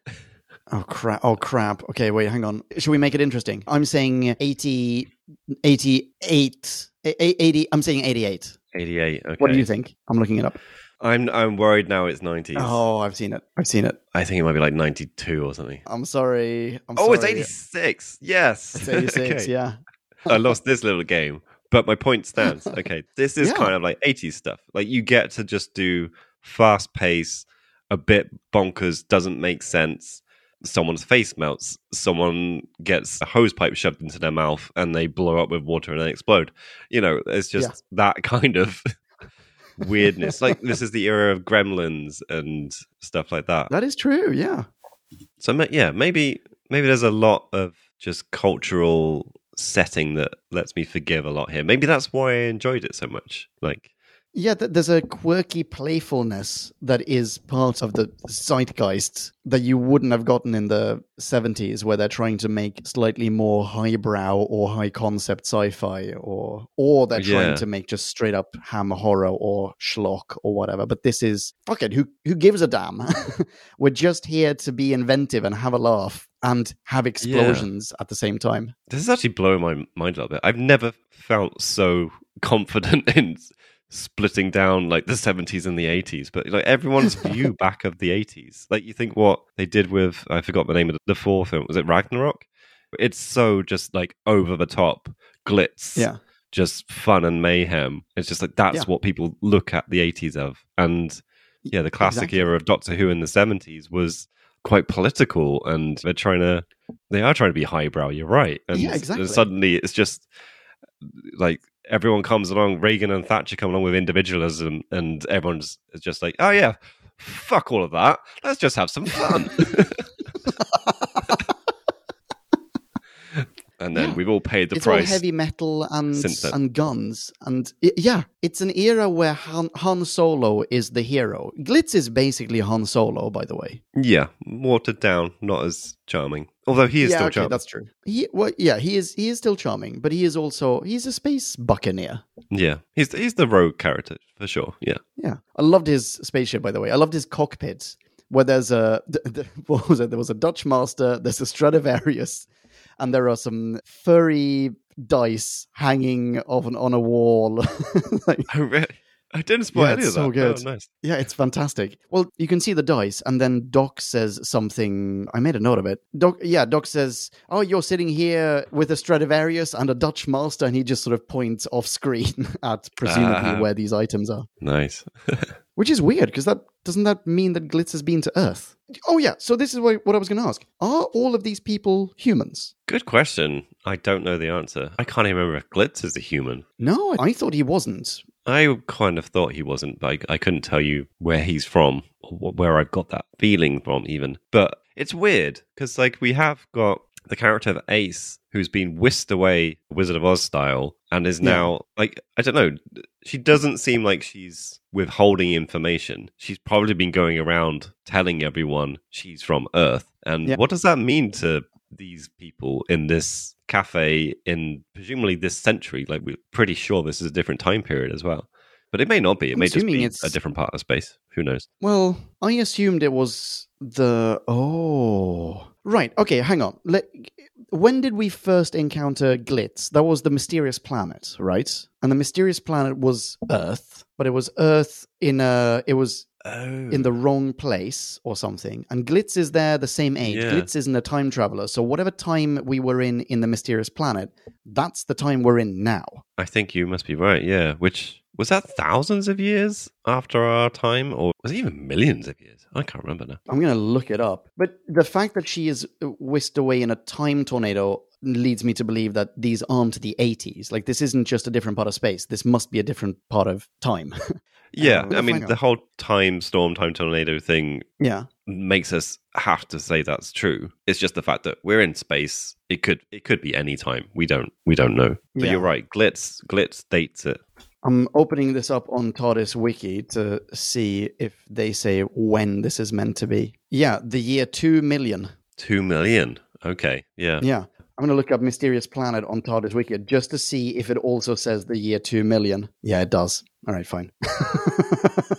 Well done. Well done, Todd's Wiki. You got it Well, right. it might not be well done. It might be them just saying we knew the time for the mysterious planet, and we're also assuming that Sabalom Glitz isn't a time traveler. So, Yeah. ergo, this is the same time. Fair enough. I hear a lot of clever people are making that assumption, so I'm okay with it. So yeah, you're right. So she must be walking around going, "Hey, I'm from Earth," and people are going like, "You mean that fucking prehistoric place that all our ancestors came from? You mean that place that hasn't existed for two million years, yeah, quite give or possibly. take 2023?" yeah, that's mad. Yeah, This It's is a- why I got massive. Star Lord vibes off it. Oh, sorry. Go ahead. What was that? Sorry. No, no, it, I'm just saying it's a weird setup. And yeah, Star Lord vibes. And again, I think this is probably an 80s thing. Like, I watched ca- countless films probably of a kid or a young adult gets whisked away on a space journey. Yes. Like the last Yes. Starfighter. Starfighter. Exactly. Yes. Um, even Flight of the Navigator, something like that, maybe. It was just, Yeah. even though that was all on Earth. Like, I think it was just a massive thing in the 80s. I think you're very right. Yeah, this Oh, this man. whole 80s serial, yeah, the, the 80s are fantastic. They're such a good era for TV and films. And this serial is like a lens onto all the best, best bits of 80s entertainment. This is a magnificent work of art. I don't know if you were trying to talk me down at any point, but I have nothing but increased my appreciation for this serial. like I've been drinking as this has gone along, so my enthusiasm has been getting greater. but like I'm pretty sure the if if we listen back to this, the first half of this episode, our podcast episode, is, us us being just really going sober. Yeah. well, a very sober, but also like, what the hell is this? Why is this here? This doesn't make sense. This is just really weird. And then the the latter half is probably us doing a similar thing, but in a very excited way, and then just go, Yeah, oh, but so then jovial and but then also like in the 80s everyone did that stuff so it was fine and in the 80s you could Yeah. get away with all that and so well, it took we're us probably this long to realize that that was what was going on, and now that we've Yeah. realized it, there's no going back, man. the 80s cinema is the hypnosis doubloon of Doctor Who. The second you touch it, you lose all free will, and you are subject to all of its whims. This is a winner. i think i think you might be right the sad thing is it's taken us seven years to get here because we're in 1987 at this point how how are Yeah, we just right. latching onto this man We are right at the end. we have like what a year of Doctor Who left, effectively. yeah Something like that. Maybe less. I'm not sure. wait no because we got we got two seasons left Do we it's have just in serials terms it's only eight So further on the Ace thing, we have her constantly shouting her own name. We get the first instance of Professor. The first instance is Professor Nitro Nine. Yeah. Dot dot dot. Yada yada yada. How do you feel about all this stuff? i feel like i want it to be dialed down massively Yeah. I think I was I was a bit annoyed that she was shouting Ace all the time because it was after she introduced herself as Ace. Yeah. But she says like people call me Ace, and obviously you're meant to kind of like put it together that she says this all the time, so someone's just said, "Oh, Ace, that Ace girl." Or whatever, Oh yeah. Okay. Sure. but yeah, it still bugged me. But then we did, we had the semi nice scene with her and Mel where she sits down and tells the story of how she's really called Dorothy and she kept dreaming of going to another world and she went to another world and ended up being a waitress in both. Which, oh my god, it's just dawned on me that's Fry from Futurama. Oh my god. Yeah. Oh my god. Yeah. I did- yeah, Fry from Futurama is Ace from Doctor Who. There we go. yeah. Uh, but yeah, the the professor thing though was interesting because does she just come out with that and she's never said a word to the doctor? She just calls him professor for some reason. She calls him Professor. He's probably introduced himself as the Doctor by now, and she probably just says Professor by mistake and then sticks with it. I mean, is she meant to be like, oh, professor, like you're a clever clogs sort of thing? Because I didn't get that impression. It really. I don't know if it's because I'm sensitive to the fact I know she calls him professor in the same way everyone else calls him doctor, but Yeah. it never sounded like she's using it like is noun the right word? Do you mean is she Like- using it as his name or as his title or something like that? Or that that would be the way you naturally use it is like oh come on then professor Like if you're so smart, sort of thing. Like that's the Oh, way I you would naturally accidentally cause. Well, not accidentally. Oh, yeah, I know what you mean. I think there's something else to it here, and that is that she's meant to be 16 years old, and to her, doctor and professor are just like two academic titles, and she doesn't really know what the difference is, maybe. Oh, you think? Because she hasn't experienced Earth past the age of 16. Yeah, no, that's, fair. But I feel like sixteen-year-olds are smarter than that. But again, this just fuels Yeah, the whole true. "this is a teenager written by adults" thing. Yeah. Yeah, that is true. I just looked it up, by the way. She was 25 when she played this role. Yeah, I 25 portraying a 16 year old. Yeah, Yeah. she doesn't look sixteen. That's for sure. Like she No, doesn't really she look absolutely twenty-five. does not look 16. Yeah. But somewhere in between. Yeah, let's say that. Sure. Either way, she doesn't look like a 16 year old. But wait, no, that's right. It's not just that she hasn't experienced Earth past 16. She hasn't experienced Earth past the age that she was time tornadoed. She talks about A levels though, so she must have been sixteen. When she Oh, do- oh, she does. Right. Yeah. Okay. Okay. Fair enough. Is it, do you think, that she's actually older than 16, but she's just going with the age that she was when she left Earth? And because no one's ever celebrated her birthday since then, she's just like, I'm now 16 perpetually. Mm, Like, no, could she I think be 25? I think, given that they're very clear about her being 16, she even tries to lie to Mel. Well, she does lie to Mel. Like she says, I'm six, 18 or something like that. And that, but then Oh, under yeah, you're right. duress, when she's been held she by. Mr. Freeze, she immediately goes, "You've got to save me. I'm 16, sort of thing. Yeah. So I think it's quite clear she's 16, and she probably that probably means she hasn't been here that long, Well, which is all all the more bizarre. Like she's working in a cafe. She just Yeah, appeared. shouldn't she be like massively uh, traumatized and crying constantly because she wants to go home? or just like, Yeah. what's the criteria for working in this cafe? Nothing. no criteria whatsoever. Can you speak stand English? Yeah, great, because so do we. Yeah, isn't that convenient? Yeah, we have milkshakes. This is an ice world. Do you see any cows around? Nope. Yeah, don't ask. Yeah. yeah, yeah. Let's not go down that route. I have a, another bit of trivia which is related to her, and that is one of my introductory questions was going to be why does Glitz know where Ace lives and how come he has a key to her bedroom? Which is a bit odd. Where it, maybe Yeah. ignoring the fact that she's 16 at this point, but like, let's just ignore that. But he does know where she lives. She's just an employee at that cafe where he's been sitting for a few days but somehow he knows exactly where she lives. He manages to go straight into her bedroom. Dot dot dot. Who know, who knows? Trivia: In the original script, those two were shagging. What? Yes. In the original script, in which I assume she wasn't 16, I assume she was an older, an adult. I mean, I'm not going to make that assumption. I'm just going to hope that was the case. yeah. Okay. Well, I'm I'm going to make that assumption because I, I think yeah, there are certain things that even even the Beeb in the late 80s must must be aware. I mean, of. in Jimmy the original Um, script. Oh yeah, that's true. Well, in the Let's original not go down this road, before, Tuj. no, well, before whatever, before this was Ace, the way that she ended up being, and before this was Glitz, because at the time this was still that character Razorback. Oh, right, yeah. Those two, at the very least, th- they had shagged. He had spent the night at hers. This is from Todd's Wikia. I didn't make a note of it, but it's on Todd's Wiki. I swear to God. wow. yeah, pretty weird. And they presumably, yeah, so that was big enough that it's in the script to the point where you can then have him turn up in her room because he knows where it is. He spent the night there Yeah, exactly. and they So forgot it's one of those things that it got. disconnect. Well, they probably just like half wrote it out. Yeah. Yeah. Okay. I didn't actually think much of it at the time.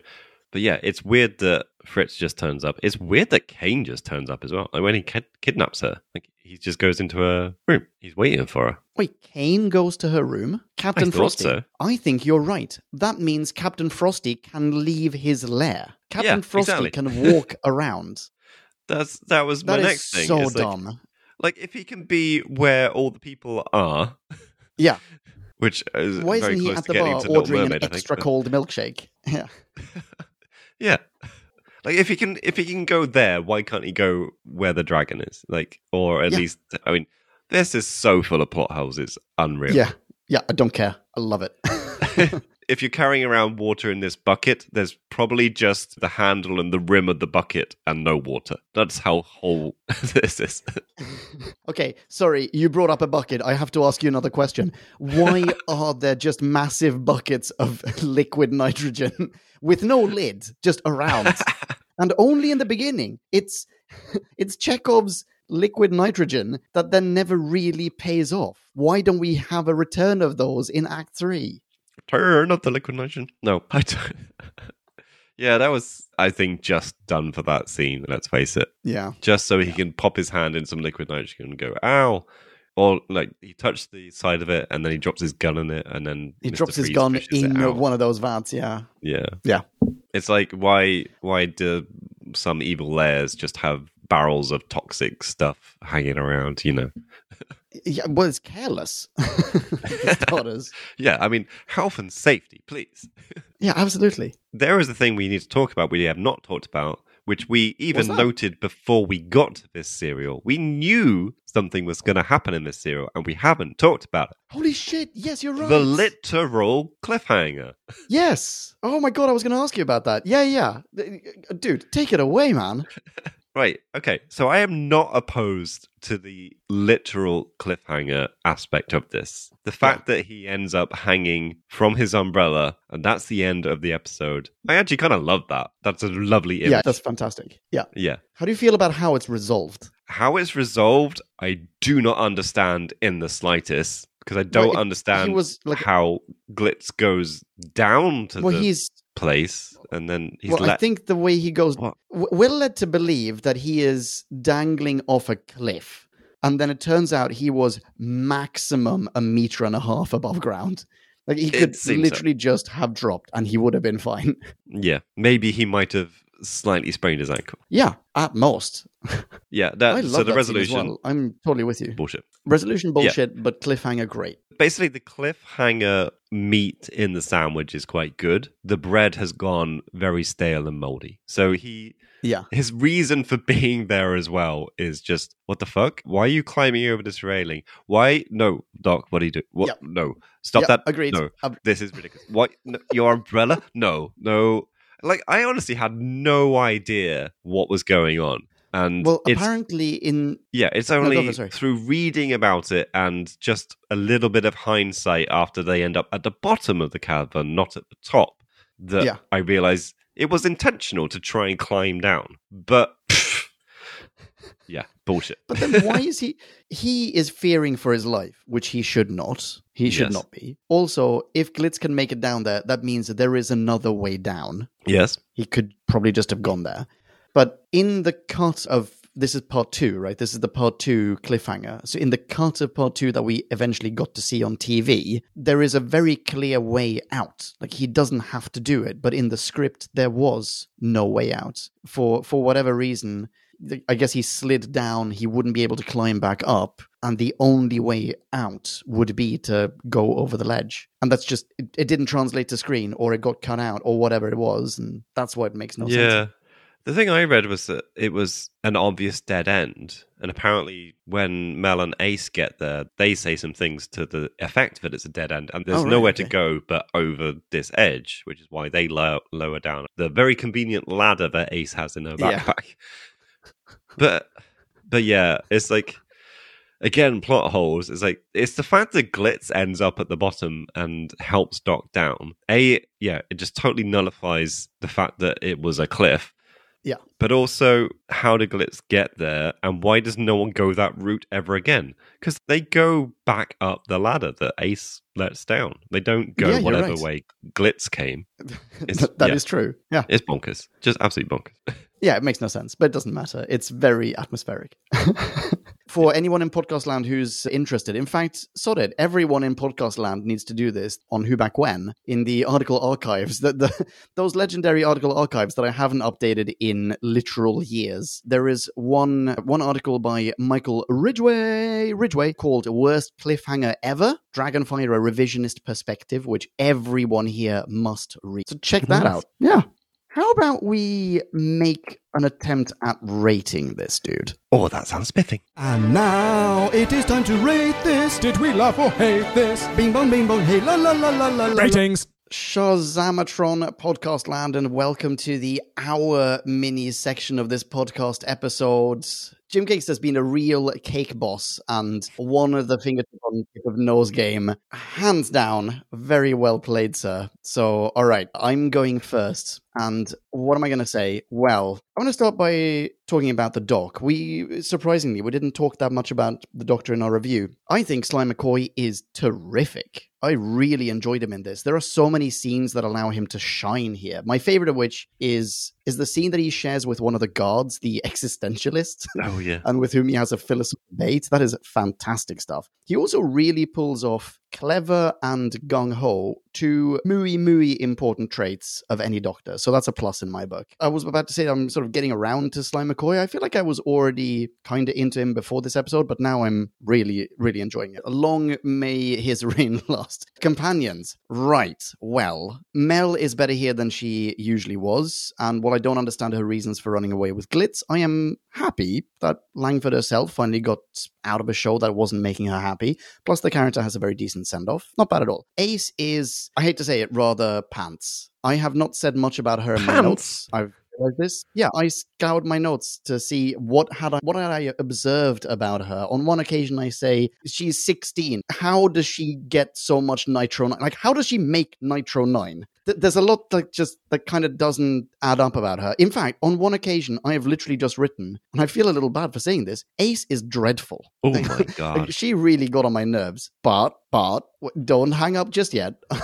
I do understand the appeal and I have really high hopes. And I know that she is emblematic of this of this era of Doctor Who. So I'm super duper looking forward to seeing more of her. Well, all right. Captain Frosty is terrifying, gloriously OTT and what a way to go. I don't know. We've talked about him quite a lot. I, I really enjoy him. Production value, once again, off the chart. OTC. Where the last serial felt incredibly cheap, this one is possibly the reason they didn't have any money before. Holy moly.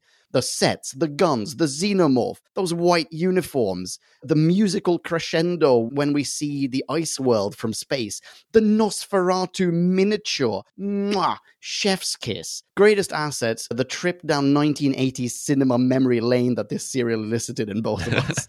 Biggest flaw, that three year old girl. Main Ugh, yeah. I think I get it now. And I've given this a rating of 4.1. Wowzers. That's a big heart you got there, chap. Yeah. Thank you. that was amazing.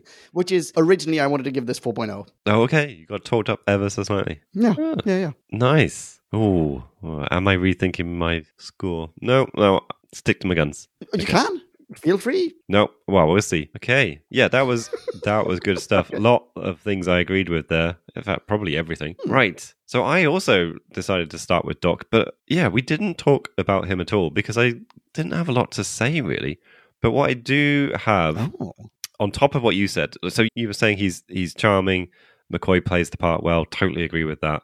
I enjoyed watching the performance, but I kept thinking as I was watching Mhm. it, Doc isn't really doing anything here. Doc seemed to just turn up and things were happening, and or Doc would turn up and Yeah. then say he knew this was going to happen, or I don't know. It felt like a very hands-off approach through this serial, and it was just everything just unfolded and Doc happened to understand it all and then told us about it. It was like, fine, okay, it kind of worked, but yeah, I felt like maybe missing some of the better Doctor moments that you get from other serials. Yeah, it's a fair observation. Kane, on the other hand, amazing bad guy. Yeah, I think I might just have to start rating Doctor Who serials on the bad guy because it seems to always get to me when there's a good bad guy, and it's like, yeah, fuck yeah, that that bad guy is awesome. He's straight up killing people when he needs to. Like, yeah, get your hands dirty, guy, or get your hands cold around that face. Yeah, exactly. And then he toys with Belazs, like taunting her that she can go free, and then just straight up kills her. He is cold as fuck. This guy does not give a shit. He also doesn't fall into crappy villain tropes when they when they come up with the crystal and he's holding Ace captive.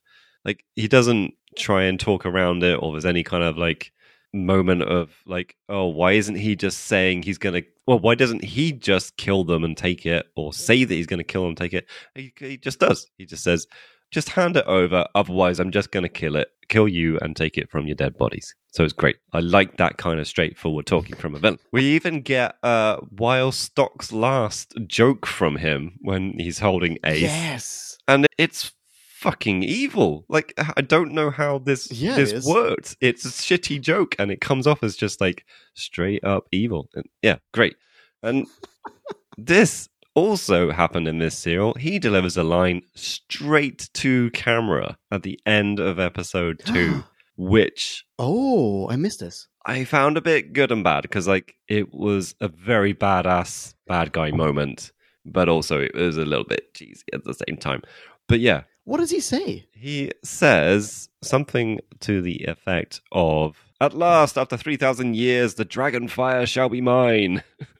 That'll be the, oh yeah. Oh nice. that will be the cheesy Yeah, yeah. fuck. But Ace, Well spotted. yes, Ace was more annoying than I thought she would be, but I still loved her. Yeah, didn't really enjoy her saying her nickname all the time. It's a bit odd that that, that becomes her nickname. Whatever.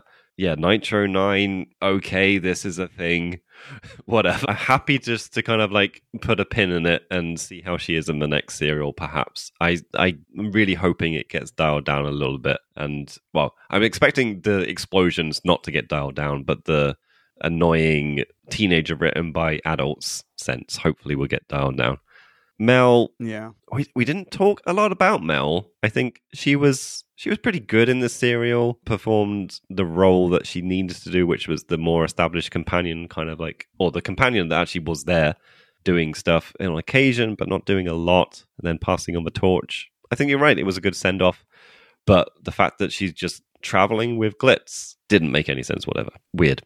We did get some nice moments with Ace and Mel. Like there was a weird moment of Mel suggesting to play I Spy, where they're just sat around waiting for Doc to come back, I think it is. And Ace just gives her such a look. And they spend a load of time together, and that was just one moment out of all of it. Ace and Oh, nice. Doc earlier on get a nice moment where Doc's getting all excited about the dangerous sounding places that have been marked on the map, and Ace is as excited, if not more. It's like, yeah, yeah, I want to go too. And I think I think that's why possibly we're latching on is like this is a good intro to this companion because you feel like she's just straight away along for the ride, and that's a good place to be. You mentioned the production. I totally agree. We get the nice couple of model effects. There's this weird little star chart graphic. This crystal spaceship model when it takes off is gorgeous. Ace does get to do the whole bigger on the inside thing as well. But then Doc is an asshole about it. It just gets really shouty, which was again a kind Hmm. of plus and minus. I know I've got random notes going on, but I'm going to end on just how fucking annoying that little girl was, and who the hell thought that was good to put into this serial. and she must be someone's daughter. That's the only explanation I could come up with. I haven't looked it up. I don't know if there's even a credit for it. I'm looking. But yeah, there were so many plot holes. I enjoyed watching this serial. I didn't get blown away by it. There were so many plot holes that I just couldn't let go. So I'm not going to go quite as high as you. I'm going to go with a 3.5. 3.5. Yeah, the solid. Originally, it was a 3.2. So I did get talked up. Nice. Yes. Yeah. I think this serial is actually really inspiring of a good time, as an even post watching. Yeah, yeah. Good stuff, think so. man. How about we have a listen to what Podcast Land thinks about this serial? Let's. Listener minis. Now let's hear from Podcast Land. Max 250, or it would get out of hand. Shazamatron and Cheesecakes Podcast Land. Welcome to the Your Mini section of this podcast episode. Wow, holy smokes. We received no less than 13 minis for this one. Yow. People have opinions. Thank you, everyone who sent something in. Thank you. We're going to do the usual thing three minis in full, snippets uh, thenceforth. Who's first? Why, very appropriately, I think, is none other than Michael Ridgway. Ridgway. Hello, Michael. Hello there, Michael. Michael has started with a list of likes. First like, Kane's melty face. That cliffhanger. I'll bet some genius has written an article about that on the Who Back When website. Why? Maybe they have, Michael. Yes, indeed. Next like, the introduction of hashtag best companion ever. Where's your homemade explosives, Rose? Yeah, Rose. And last like, but I feel like this is just a short list of the likes Michael had. Xenomorph like biomechanical dragon. Yeah. Yeah, to be fair, that's a very big like. Yeah, excellent, excellent list of likes. Michael has obviously not provided a list of beefs because there are none, according to Michael. He has, however, provided a rating of, surprise, surprise, five out of five doomed passengers of the Nosferatu. I, for one, was completely shocked that a vessel with that name would have anything but a pleasant and uneventful voyage. Thank you very much, Michael. Thank you, Michael. People who are not Michael, please follow Michael online. He can be found at Bad Underscore. Movie Underscore. Club. No more underscore. Michael, very, very big. Thanks. Who's next? Next up, it's that charming chap, otherwise known as Andy Parkinson. What up, Andy? Hello, Andy. Hello there, Andy. And he says, What ho, chaps? What ho yourself? Welcome to Ice World. Dragonfire Oh, thank sees the introduction of Ace and the start of the most popular Doctor companion partnership since the fourth Doctor and Sarah Jane. Our old friend Hmm, Sabalom oh, Glitz yeah. also returns. And of course, he's up to his neck in trouble as usual. Yeah, that's a really good point, by the way. This is another iconic pairing, an- Yeah. another Doctor companion pairing that is just, it's cemented in the public consciousness. You wouldn't get this with S- Davison and, I don't know, Tegan to the same degree. No. For example. Very interesting. Yeah, good point. Andy has provided a list of likes. First like. The cafe scenes are populated with all kinds of weird and wonderful beings. Okay, so it's not exactly the cantina scene from Star Wars, but I admire the attempts. Hmm. Nice one. Nice. Next, like, Yeah. the supporting characters are all well played, especially Belazs. Yes, true. Yeah. Yeah. And last like, the face melting of Kane. Mm, Nice. mm, lovely stuff. Very nice. Yeah, yeah. And he did have, however, some. Oops. The first one being if Kane is such a tech whiz, why couldn't he just pull all his freezing tech onto a spaceship and just hot foot, cold footed out of there? Yeah, super good question, dude. Yes. Very good question. Next beef. Has Kane really not listened to the space news about his planet going supernova? Yeah, that's another fair point. There's lots of tech there. Does Yeah. can he not radio to other places? And people are coming and going from this. Yeah, yeah. So many plot Yeah. holes. yeah, absolutely. Yeah. And he continues overall, Dragonfire is an enjoyable story and well acted throughout. There seems to be a lot of nods to other sci fis, such as the cafe cantina scenes, the alien xenomorph looking monster, and the face melting like Raiders of the Lost Ark. If you look at the story really closely, then there's plenty of holes, but it doesn't stop it being enjoyable for me. Oh my god, here's our friend who agrees with us. Mm. And Andy awards this 4.1. Of course, Michael Ridgway will give this 5 out of 5. Out of 5. I feel like it's quite fitting that this one was following Michael Ridgway. Did, of course, give it a higher. Yeah, really, really good stuff. Fantastic mini, Andy. Thank you very much. People who are not Andy, please do yourselves a favor. Improve your lives by following Andy online. He can be found at Caffrey's. 71. That's right. Thanks, Andy. Thank you, Andy. Who's next? Next up, it's Jeffro Roos. Hello, Jethro. Hello, Jethro. My dear old things, says Jethro, popping back to offer comment on the magnificent Dragonfire. I remember watching this Mm. live and in living colour way back when in 1987. God, I'm old. I feel, I feel you, Jeffro. I feel you. Jethro continues, there's a lot of superficial bollocks in this one, but I'm a positive kind of person. So, hmm, Kane scared the living shit out of me, and his Raiders of the Lost Ark demise was bloody brilliant. Younger me, and now me if I'm being brutally honest, would have crawled naked over broken glass, Lego, and AIDS needles just to listen to Ace fart God. through a walkie talkie. Wowzers. Yummy, yummy, oh God. a delicious apple crumble in my tummy, says Jeffro. Well, there's a lot to unpack The- Jethro. All right. Those are words I've just had to say. Thank you, Jeffro.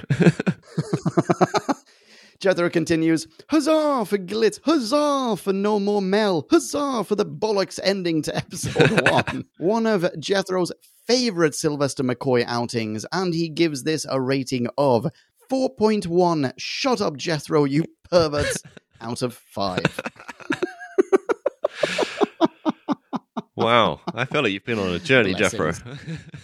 Yeah, wow. Holy smokes. Fantastic stuff. Thank you very much. Blessings to you. People who are not Jethro need to follow Jethro online. He can be found at Jethro Underscore. Roos.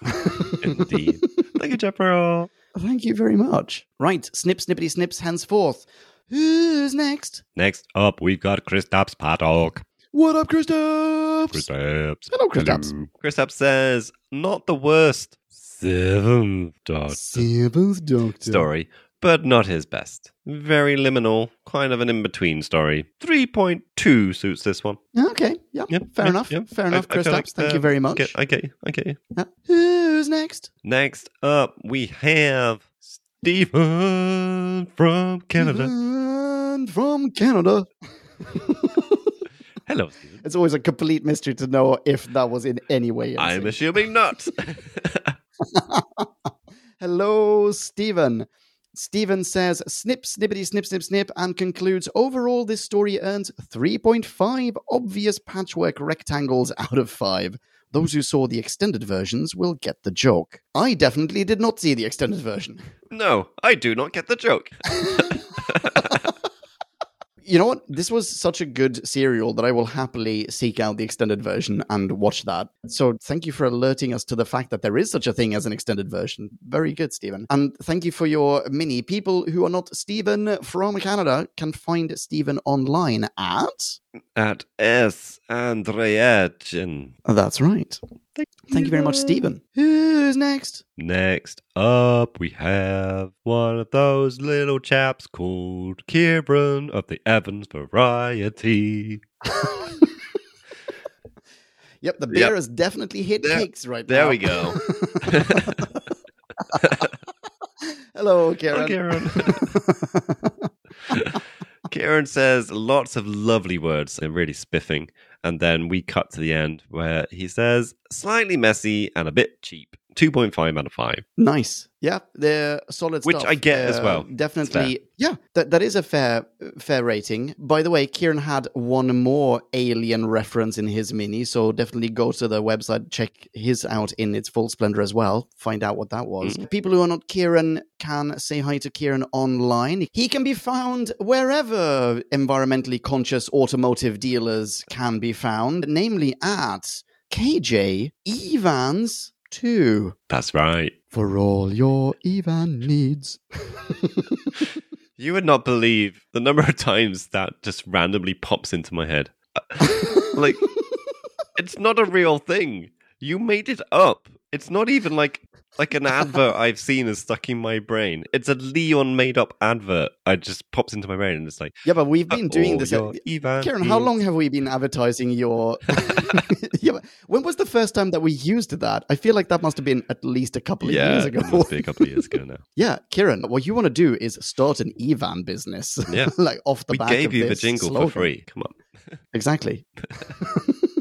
Anyway, thank you very much, Thank Kieran. Kieran. Who's next? Next up, we have Mr. Tans Six Fingers. Kapow, kapow, kapow, kapow, kapow, kapow. One kapow per finger. Hello, Tans. Hello, Tans.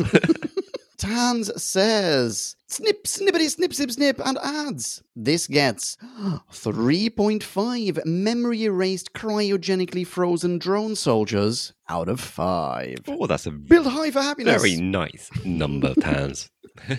Uh, very nice indeed. and very nice shout out to the bazookoids from Red Dwarf, which is Yeah, basically you'd a reference to the ridiculously large guns that they have. Yeah. Good stuff, Hmm. Tans. Everyone should go read it in its full splendor on the website. Yes, please. And they can also find Tans on at least a couple of social media walls. He can be found at Tans Six Fingers and Tans Six Fingers. that's right, on Twitter and Insta, respectively. Thank you, Tans. Thank you, Tans. Who's next? Why, it's none other than the Zoonmeister himself, Peter Zoonich. What up, Peter? Hello, Peter. Hello, Peter. Peter says lots of lovely things also, and then concludes with this story is bad, and most everyone should feel bad. It had many good ideas, but wow, what a ham fisted disaster. Not even a tense countdown at the end. Sad. 1.1. Yeah, yeah, indeed. Wow. to fully understand what that tense countdown might be referring to, read Peter's mini in its full splendor. Yeah. Thank you very much, Peter. Thank you, Peter. Who's next? We have some kind of Ed. I'm not sure which, though. Ooh, it's Ed Corbett or Ed Corbett. It's one of those. That's right, it's Ed. Hello, Ed. Hello, Ed. This one also pops into my brain from time to time as well. Yeah, I love this one.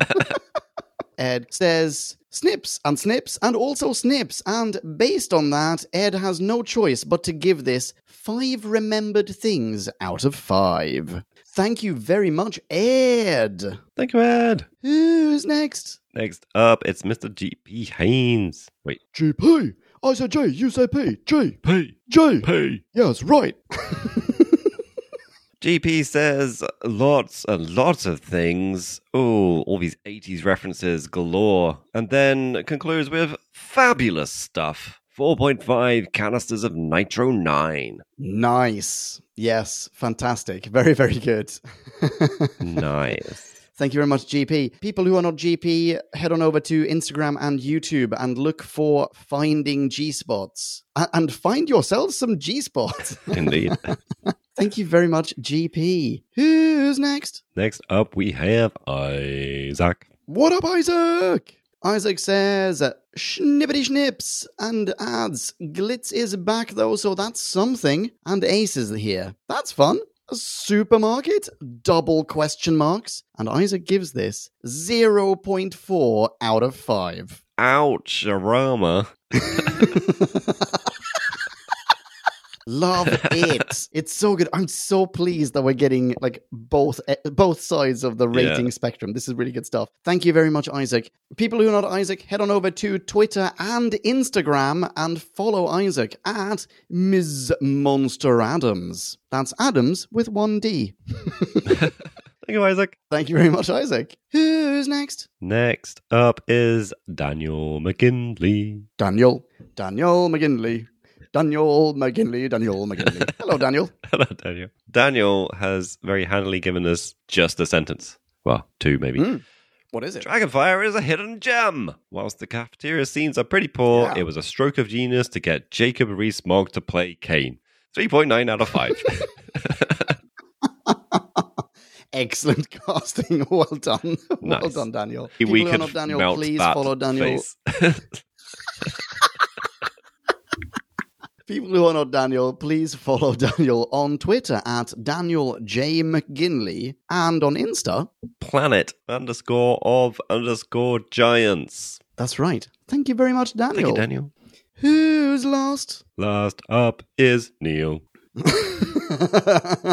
Neil says a whole bunch of stuff and adds, not a great story, but certainly moving in the right direction. And Neil gives this a rating of 3.3 out of 5. Thank you very much, Neil. Nice. Thank you, Neil. Thank you, everyone. People who are not Neil, you can find Neil at Neil Andruzani and Neil Jamasactor. that's right on uh, Twitter and Instagram, respectively. Thank you very much, Neil. Thank you very much, everyone who sent something in. In case we snipped your mini, very, very sorry, but as you noticed, we had quite a lot of these minis. People who are not you, please head on over to whobackwhen.com. Read all of these minis in their full splendor. Thank you, absolutely everyone who sent something in. People who are not. And thank you, everyone. yeah. Oh, that's Does that not make sense? I That's that a makes sense. conundrum you've set for podcast land. Everyone listening to it. Uh, wait, no, I'm me as well. if you're someone else. I'm me, but I didn't write one of these minis. Should I go to whobackwhen.com? I don't know. It's so confusing. You know what? I could go back and re-record that. I won't. no, don't. That's a number of different types of alcohol. Meeting grammar and going, nope. Oh no, no, it's meeting my my brain as well. I'm just like, wait, what does that even mean? Peeps, thank you so much for listening. This has been a fabulous time. This concludes our Dragonfire soiree and gets us as we started saying this evening, gets us that much closer to the end of Classic Who. This is ridiculous how close we are. Donkulously close. Yeah. So this was Dragonfire, and this was a classic. Next up, we probably have a new Who review. Any idea what that might be? I have a perfect idea because you wrote it down in front of me, and it says it's the Revolution of the Daleks, which is the New Year special. That's right. Yeah. After that, we are back in Classic Who territory with Remembrance of the Daleks. Oh, it's a Not a New Year special. I. Dalek double feature coming at your earballs soon. That's right. The double Ds. At some point, we're also going to be doing an audio Who review. What's that going to be of, dude? It will be Doctor Who redacted. Ah, yes, indeed. And if you want to say hi to us in the meantime, that is, of course, completely possible. Jim Cakes, you're on that old Mastodon thingamabob. Yes, I occasionally Tell us about occasionally that. toot. You can find me Ooh. at Jimmy at the whatnow.eu. Mm, toot toot. nice. You can find me on Twitter. I don't tweet a lot and I may leave. But I'm still there, and you can say hi. I will say hi right back. I am at Ponken, P O N K E N. But you can, of course, also, if you like, reach out to us at Who Back When, all in one word for your convenience. Jim Cakes, I have had a spiffing time. Thank you so much for a lovely, lovely soiree. Me too. Thank you. And thank you again, Podcast Land. You've been a lovely audience. Until the next time, please rock on, be rad and excellent to each other, and ciao ciao. See ya. Kablamo! Did you enjoy the show? Then please do what the cosmos compels you to and spread the gospel of who back when. Tell your friends. I've got no friends. No problemo, tell some strangers. Hey! Like us on Facebook. That's facebook.com slash who back when. All in one word. Are you into Twitter? Awesome! High five us online and we'll high five you right back. You guessed it, we're at who back when, all in one word. Check us out on Instagram for behind the scenes photos and other Whovian goodness. Watch our videos or even listen to our podcast on YouTube. That's whobackwhen.com slash YouTube. Vote us up on Reddit, listen to us on Stitcher, and head on over to our website, whobackwhen.com, where you can submit a review of your own, browse the article archives, and peruse our visual index of aliens, monsters, and more, which increases in kablamos with every episode. And lastly, give us a rating and review on iTunes. It helps our show get noticed and earns you lots of karma points. That's it, rock on and be rad and excellent to each other. Catch your earballs in our next Who review or bonus episode. Until then, Ciao. Who back when?